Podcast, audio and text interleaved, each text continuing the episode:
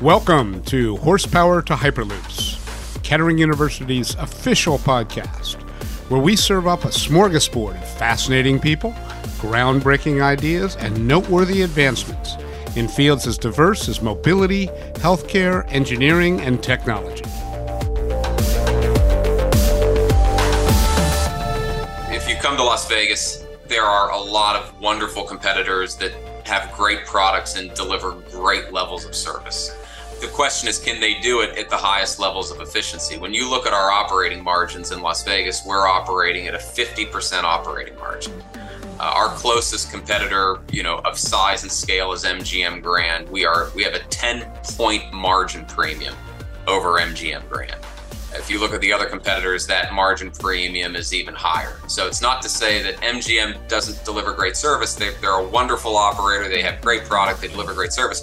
It's how do you deliver great service efficiently at scale? And that's where training and process becomes really key to be able to unlock that kind of value. Hi, I'm Tim Troop Noonan, and that was Sean McBurney, Kettering grad and, somewhat surprisingly for a mechanical engineer, regional president for Caesars Entertainment in Las Vegas, talking about the processes and systems required to efficiently deliver the highest level of customer service with tens of thousands of employees in multiple business units from gaming to food and beverage to catering to hotels. Sean is with us today to tell us how he migrated from powertrains to poker chips and to talk about all things Vegas. Sean McBurney, thank you very much for joining us today. Tell us a little bit, first of all, so we kind of orient ourselves about your current position at Caesars. Sure. I'm currently the regional president for Caesars Entertainment. I'm responsible for the operation of the nine casino resorts that we have in Las Vegas. We have more than 20,000 hotel rooms across the nine properties, more than 22,000 employees. You know, we'll do more than $4 billion of revenue and call it about $2 billion of EBITDA on an annual basis out of these nine resorts. And the nine resorts are all in the Vegas area or the region? Right. Eight are on the strip and uh, one is off the strip. So we have Harrah's, Flamingo, the LINQ, Cromwell, Bally's Paris, Planet Hollywood, Caesar's Palace, all of those are on the strip. And then the Rio All Suite Hotel is located just off the strip. Well, I think it's fascinating. I, I, want you to tell me a little bit more about the brand and about how that all got assembled, because I know that has been an accumulation and a growth over the past number of years. But first, tell me this you are, I'm guessing, maybe I'm wrong, maybe the only GMI slash Kettering grad in the gaming industry. And am I calling it the gaming industry? Would that be correct? That's right. Yeah. No, I, I think you're correct on both parts there. I have not, I keep my eyes open for GMI and Kettering grads wherever I am, and I have yet to find one in the gaming and hospitality space. I think I've been blazing a trail here, although I would strongly encourage people to take a hard look at the industry. It is a great industry, especially for engineers.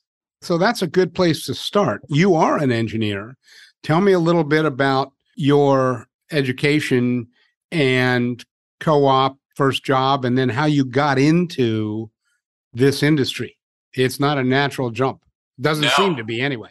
No, my, my father worked for General Motors for more than 50 years. I was always a, a car guy and aspired to work in the auto industry. I went to Kettering. I graduated as a mechanical engineer. I did my co op with GM. I started at the Lordstown assembly plant, working in manufacturing.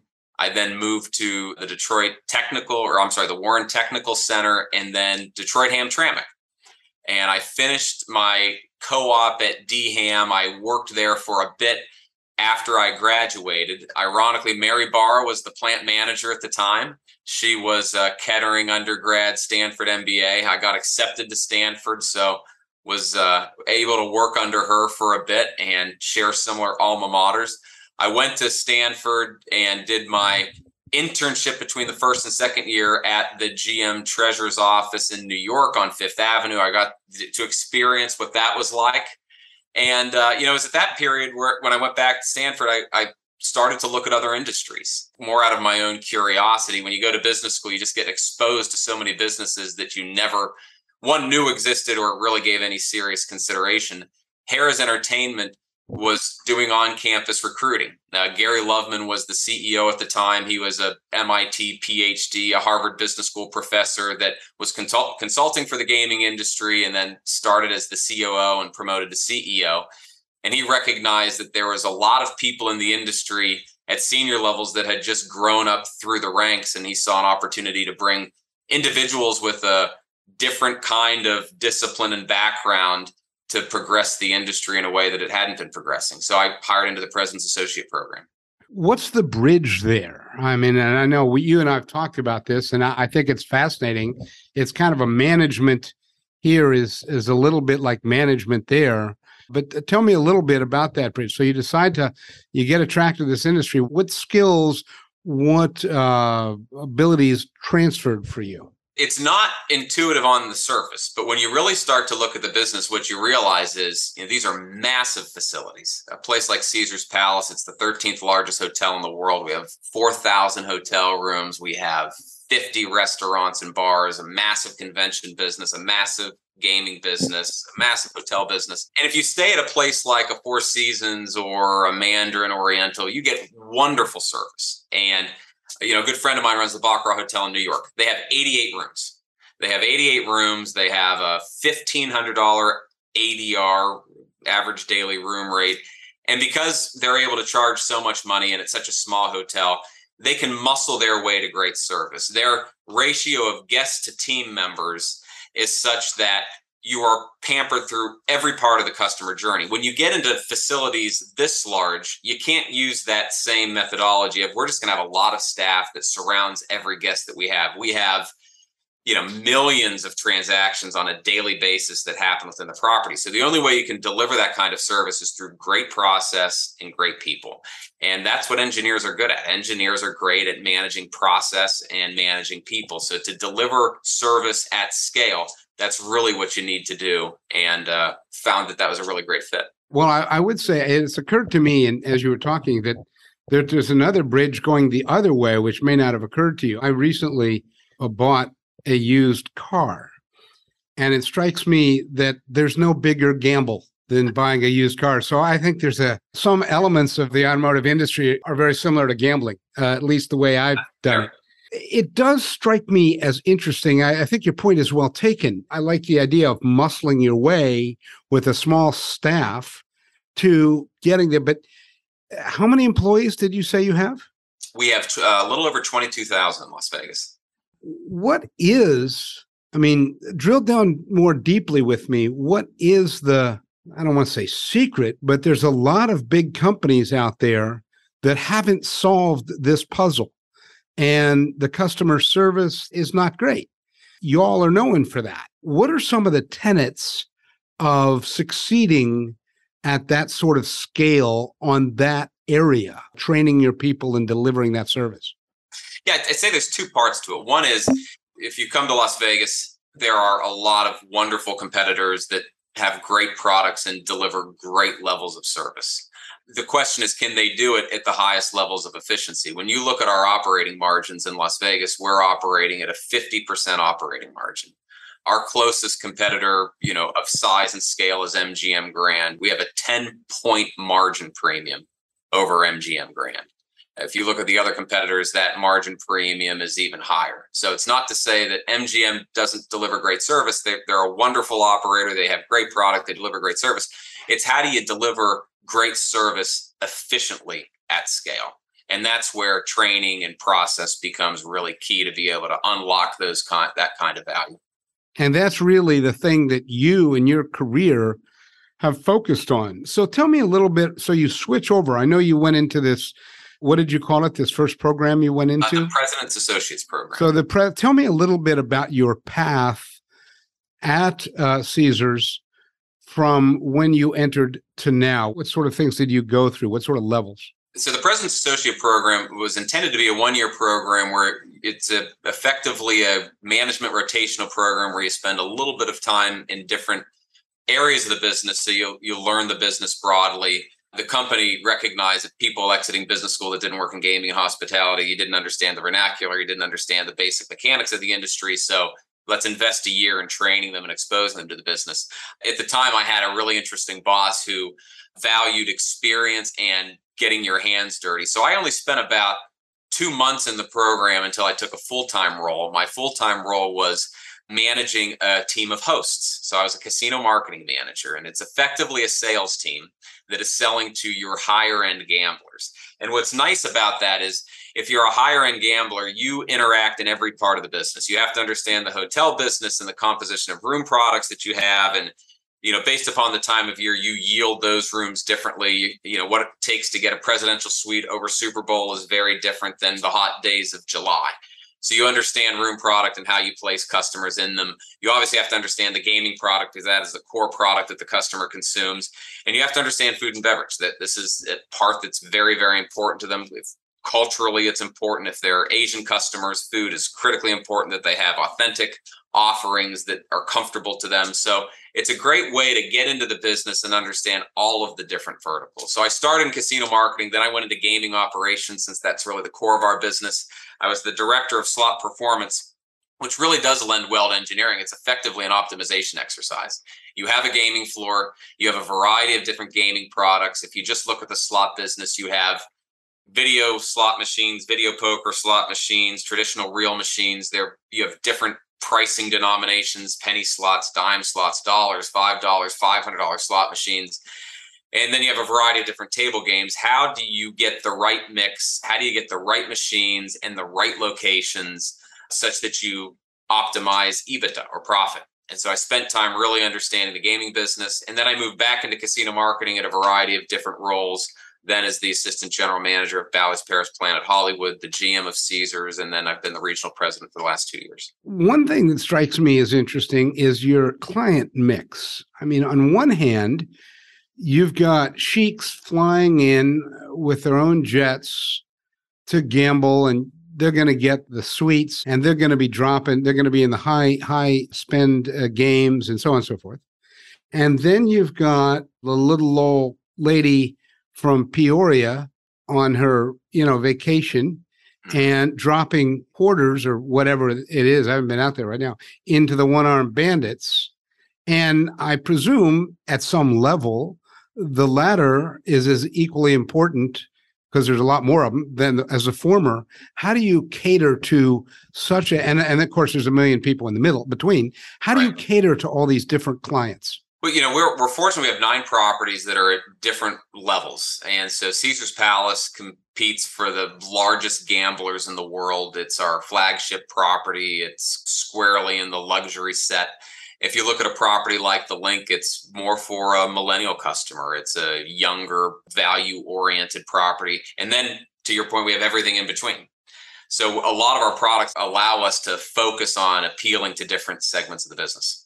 And of course, that depends on everything from the architecture to the arrangements to which games are there and everything, correct? Food and beverage programming, entertainment programming, how much convention space we have. Is it a convention oriented hotel? Is it not a convention oriented hotel? That's exactly right. It seems to me that that you must have sociologists and psychologists on call to understand human behavior. I mean, I, that's a little bit facetious, but it seems to me you've got to understand that. How do you go about that? Is it just from from experience? The reality is that business has changed dramatic. You know, I've been in this business now for 16 years, and if you go back 16 years, or even a little further than that, people would come to Las Vegas to gamble. Full stop. And they would have to eat. They would want to see a show. But the primary driver to come to Las Vegas was to gamble. And that has dramatically changed over time. When you look at customers coming now, you've had this proliferation of gaming across the country.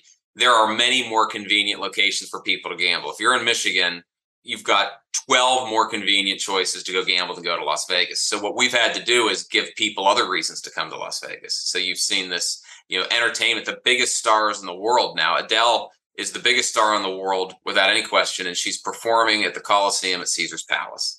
And 16 years ago, people would say, well, you know, with the exception of Celine Dion, people kind of came to Las Vegas to end their entertainment career. And Now we have, you know, Lady Gaga and Bruno Mars and Adele, and the biggest names are coming at the prime of their career here.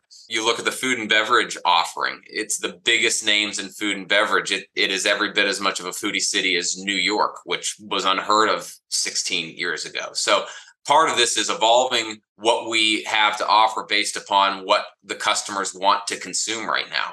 The majority of all the revenue in Las Vegas is not gaming revenue.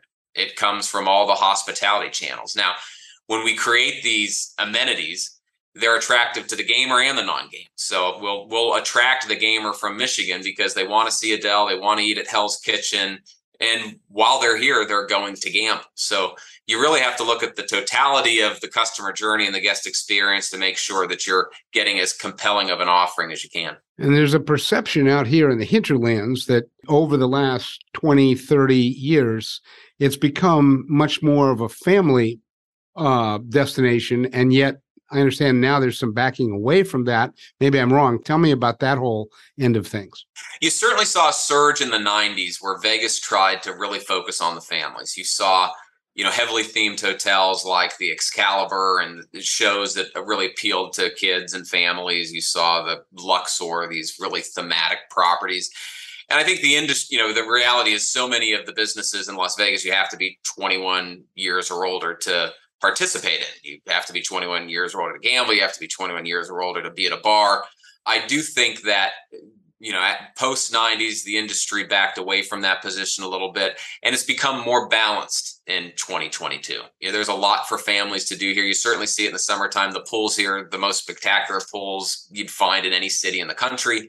And so you do see a lot of families come out in the summertime, and there's a lot, frankly, outside of the strip of Las Vegas that offers that uh, families can engage with. So if I come out, somebody comes out with their 10 year old and their 12 year old, there's the pool, there's a lot of stuff for them to do, and then there's a lot of things for mom and dad to do too. Right. You know, you've got all sorts of shows that, you know, there's a lot of comedy, there's a lot of magic, there's a lot of cirque shows in Las Vegas.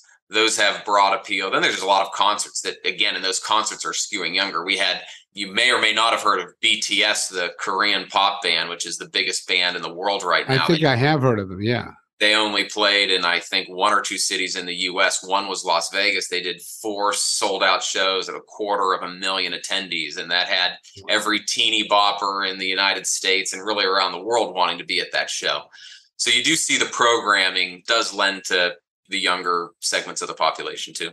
I've got to put them on my playlist and intersperse them with uh, Perry Como and Frank Sinatra. Yeah, well, it'll be diverse. Okay, question from Middle America again. What was the TV show with James Caan where he was the he basically had a position like yours. He was head of the whole casino hotel. Yeah, I think it was Vegas. How close was that? Everything in TV and movie, you know, Ocean's Eleven. If you think of all of those great shows, there's there are relatable aspects to it. Certainly, things are dramatized, but when I look back on that show, you know, never in a million years that I think I'd be playing one of those roles you know, facial recognition now is a real thing, and it is yeah. unbelievable how well it works. You know, you really? can have a hat and a mask on, and if we program you, we will be able to identify you through these cameras, and the success rate is extraordinary. And you want to identify people who mainly for safety. You know, safety is the number one priority we have for our guests and team members. And obviously, this is a destination that garners a lot of attention, and we get a tremendous amount of visitation. We have 40,000 people a day that walk through the front door of Caesar's Palace. Jiminy. And there are unsavory characters, whether they're just people looking to create mischief or whether they're people that are trying to pickpocket. You know, we, once we identify those people, we want to make sure they don't come back into the building. You know, we can bring on as many security officers as we want, but there's nothing that's more efficient to say, I know who you are. We program you in. So if you ever try to get in again, we're going to be able to get you right at the door or uh, really before the door. Now, do you communicate with your competitors about these people that you know? The nice thing about Las Vegas, we are fierce competitors with each other, but we fully recognize what's good for Las Vegas is good for all of us. A rising tide floats all boats. You're listening to Horsepower to Hyperloops, and we're talking with Sean McBurney, Regional President of Caesars in Las Vegas. Talk to me a little bit about the subject that everybody has to talk about and it's not over yet, and that's the pandemic. And what did you face in that, and how has it changed you, if at all? It was, you know, an unbelievable time for everybody. I would say probably even a little more unbelievable for us. We were in the process of being Caesars was being acquired by Eldorado Gaming during that time. So we had closed on March 17th. We were given a little bit of notice in advance by the governor. We had to close all the facilities down. And the reality is we had never, you know, Caesar's Palace has been open for 56 years. It had never closed its doors in 56 years. And a matter of fact, the doors don't lock. This these these are buildings that were never intended to be closed. So we had to figure out how do you secure doors that don't have locks on them and shut the facility down, take care of the team members, make sure that the guests were able to depart. And as soon as we closed, we had to start figuring out how are we going to reopen these businesses. And we started on reopening plans what would we open what would be the sequencing and based upon all the cdc standards how would we re- we had to rewrite every sop for every job to be in yeah. accordance with cdc guidelines so there was a small group of us that went through this with an infectious disease consultant to make sure that we were being as responsible as we could for our team members and our guests and where are you now? I know you opened in a staggered fashion. Is that correct? And stair stepped it in some ways? We did, although it it opened rather quickly. We opened Caesar's Palace first, the only property. You know, it's interesting to walk through this empty casino for months. But when we opened, their pent up demand was a real thing, and people wanted to get out of the COVID lockdown. So we were able to ramp the businesses up relatively fast. The COVID constraints were unbelievably burdensome, you know, appropriate but burdensome and, and, hard to manage. But we executed that well. And then today we're fully open. Uh, you know, it did allow us to completely reconstruct the business. You know, when businesses have been operating for five or six decades, there's a lot of momentum, there's a lot of sacred cows. When you fully close and you shut everything down for three months, you're able to start entirely fresh, restructure businesses, restructure org the overall structure of the organization and the basics of oper- operations. So we learned a lot through that process and extracted a lot of efficiencies. Well, so now in terms of whatever metric that you use, number of customers, uh, dollars, uh, whatever, where are you now versus where you were before the pandemic or where you th- thought you would have been had there been no pandemic? Yeah, we're you know 2019 was the a banner year for everyone, and we were certainly no exception to that. Uh, you know, we're performing well above 2019 levels at this point, substantially above the all-time records. And parts of the business are just now coming back. Groups and the international business have been the last to return. We had an exceptional second quarter with the group business. You know, typically that's about mid 20s, high 20s of our overall room nights. That's coming back strong, and the international business is coming back now that the travel restrictions have started to ease. So the business has never performed better. Did you have to increase things like ventilation in the casinos? I'm a very cautious guy and I tend to avoid crowds and you know it can get pretty crowded in there. What mitigations have you made in that regard? We did a lot of what you just described. You know, certainly a lot on the sanitation front, cleaning standards had changed. We leaned into technology a lot so people could do transactions remotely, whether it's checking into the hotel or if you want to go to a restaurant, you don't have to engage with a hostess. You can do all of your, you know, paying your check, checking in virtually. So mobile technology became a big tool for us. The industry was naturally going that way. COVID certainly accelerated it. So I can come out there, make my reservation online, check in online, and kind of go through the whole experience and not really have to interact with somebody. That's right. Where do I get my room key?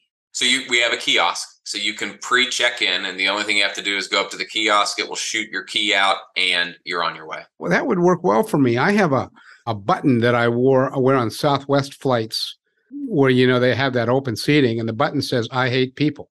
And ah. people look at it and they kind of move. So I mean, for somebody that hates people, I mean, it, it, I don't have to talk to any. I can just come in and gamble and leave and but that's got to be a great efficiency on your end because that's a lot of time you don't have to deal with people those people can deal with other things yeah, and a lot of people like it. You know, a lot of people like engaging with front desk agent, and so that's an option they have. A lot of people don't like engaging with individuals. Either they just don't like it, or they have concerns about sanitation and COVID concerns as you described, they have options now. You can engage with a front desk agent and have a conversation, or you can do it all on your own and not have to interact with any employees. That's very cool. Now, tell me a little bit, if you would, about the, in a sort of 20,000 foot fashion, about the evolution of the brand, because I haven't been there for a while. I was there a fair amount 30 years ago.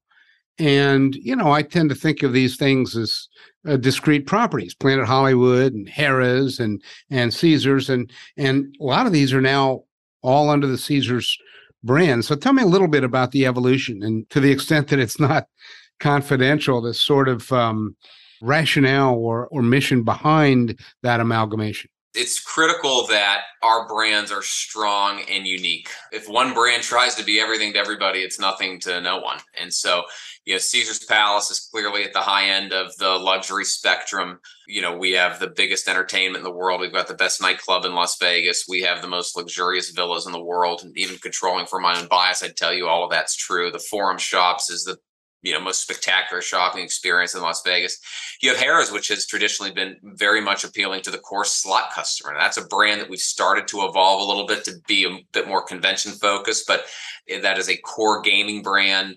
But here in Las Vegas, we built a 300,000 square foot convention facility behind it, which has the largest pillarless ballroom in North America it's a spectacular venue and so that his brand has evolved a bit. You have the LINQ which we were talking about a bit before which is a young hip millennial very trendy property. Paris is a luxury property that we're tucking in just under caesar's palace. We've infused a tremendous amount of capital into that property. It's beautiful. We've renovated all the rooms. We just opened martha stewart's first restaurant ever. We have a nobu there. Lisa vanderpump just opened a new restaurant there. Bobby Flay opened a new restaurant there. Gordon Ramsay has a restaurant. It's a really, really exciting property.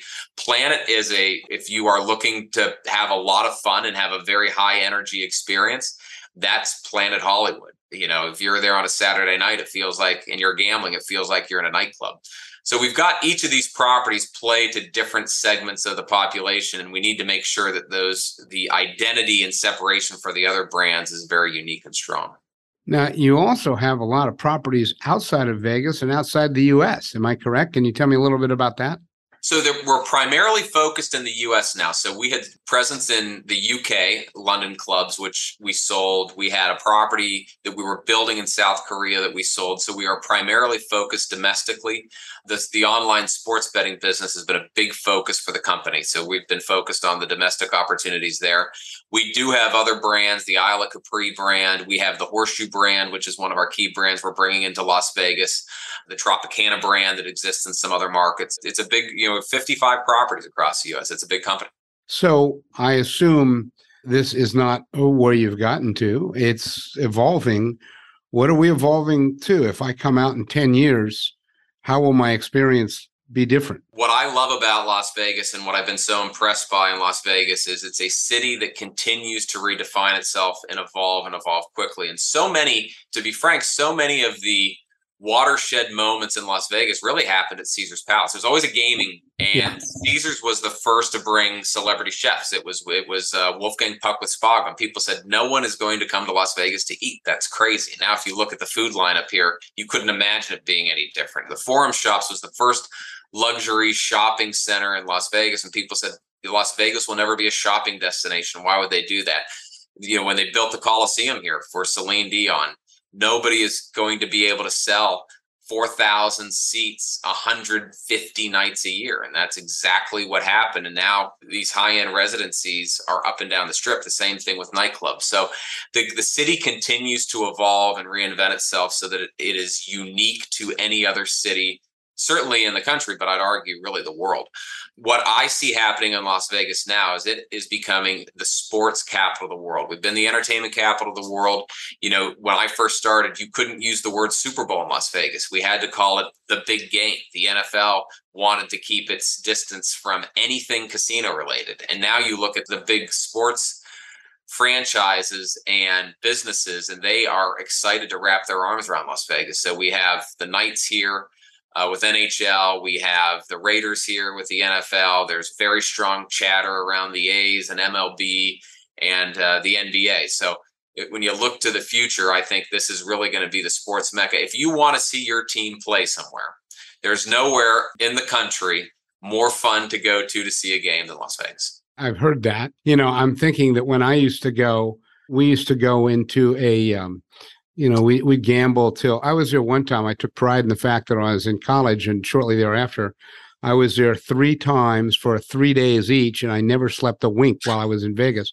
because we'd finish gambling and we'd go into a show at two in yeah. the morning, and it was this quaint. It must have been 200 people in the room, little tiered levels and cocktail right. tables.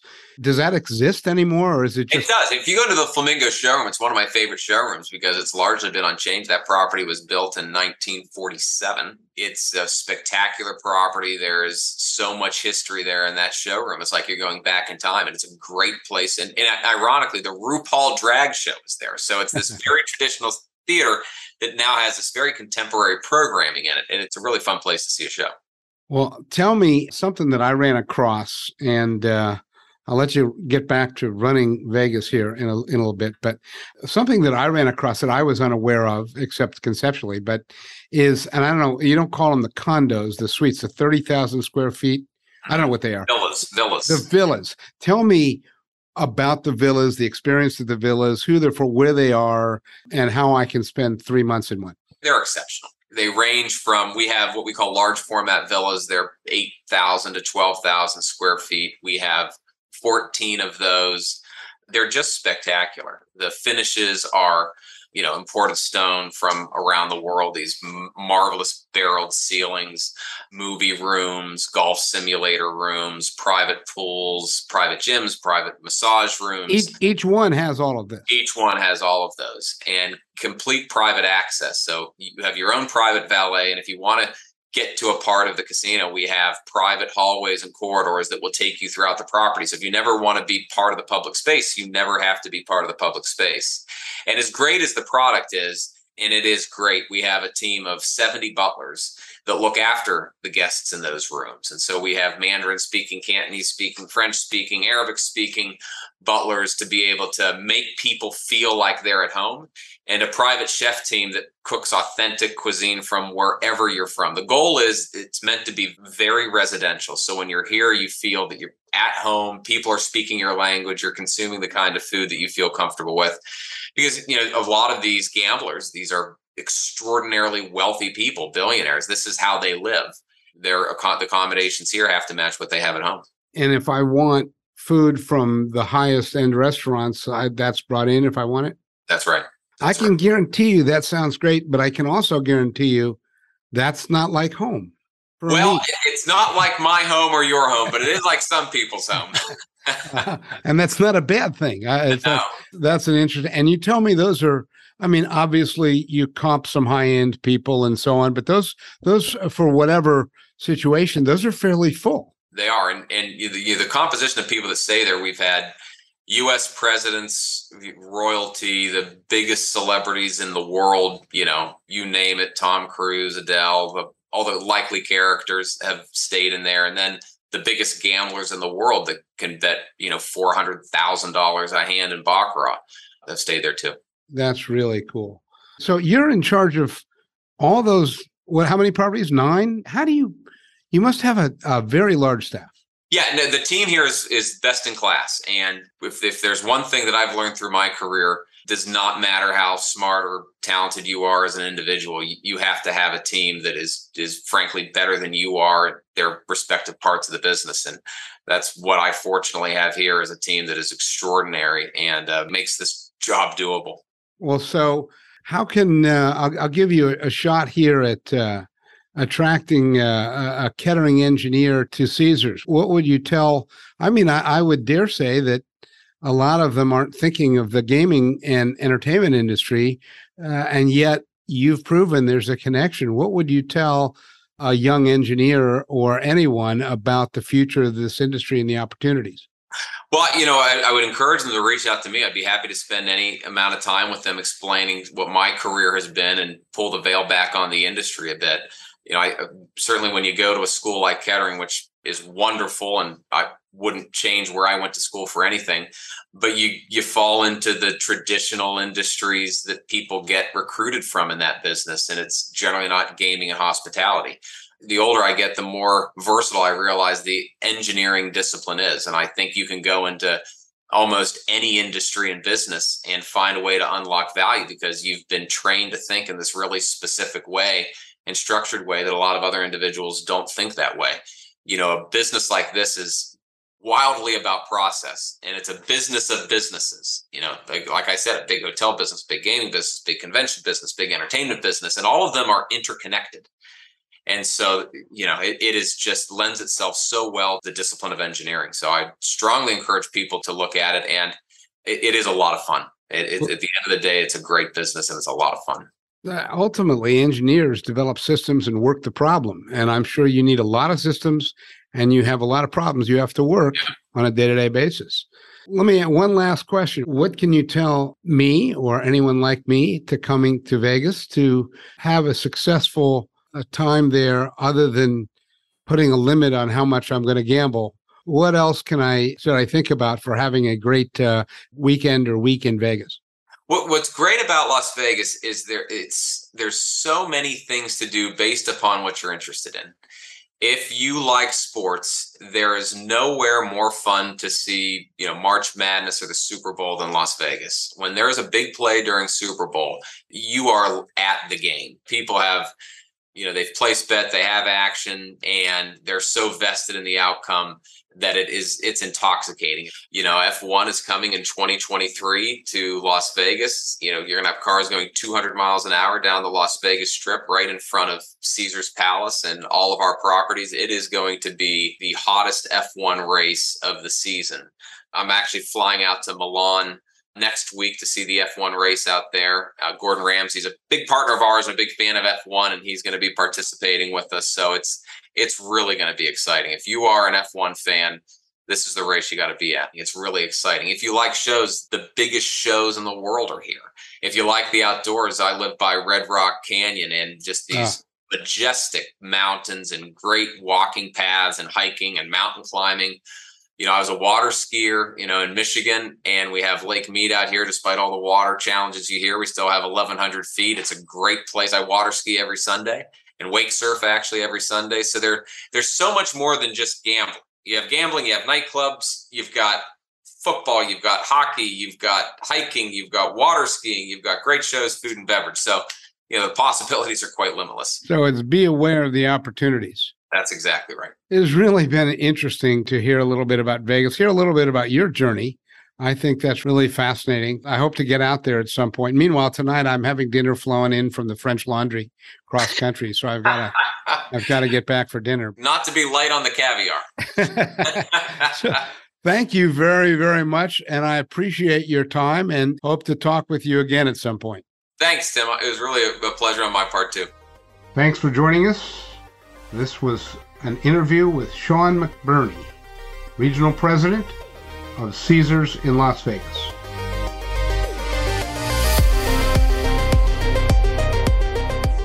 Join us again to hear Kettering University's podcast, Horsepower to Hyperloops, available from wherever you listen to your podcasts. Thanks for listening.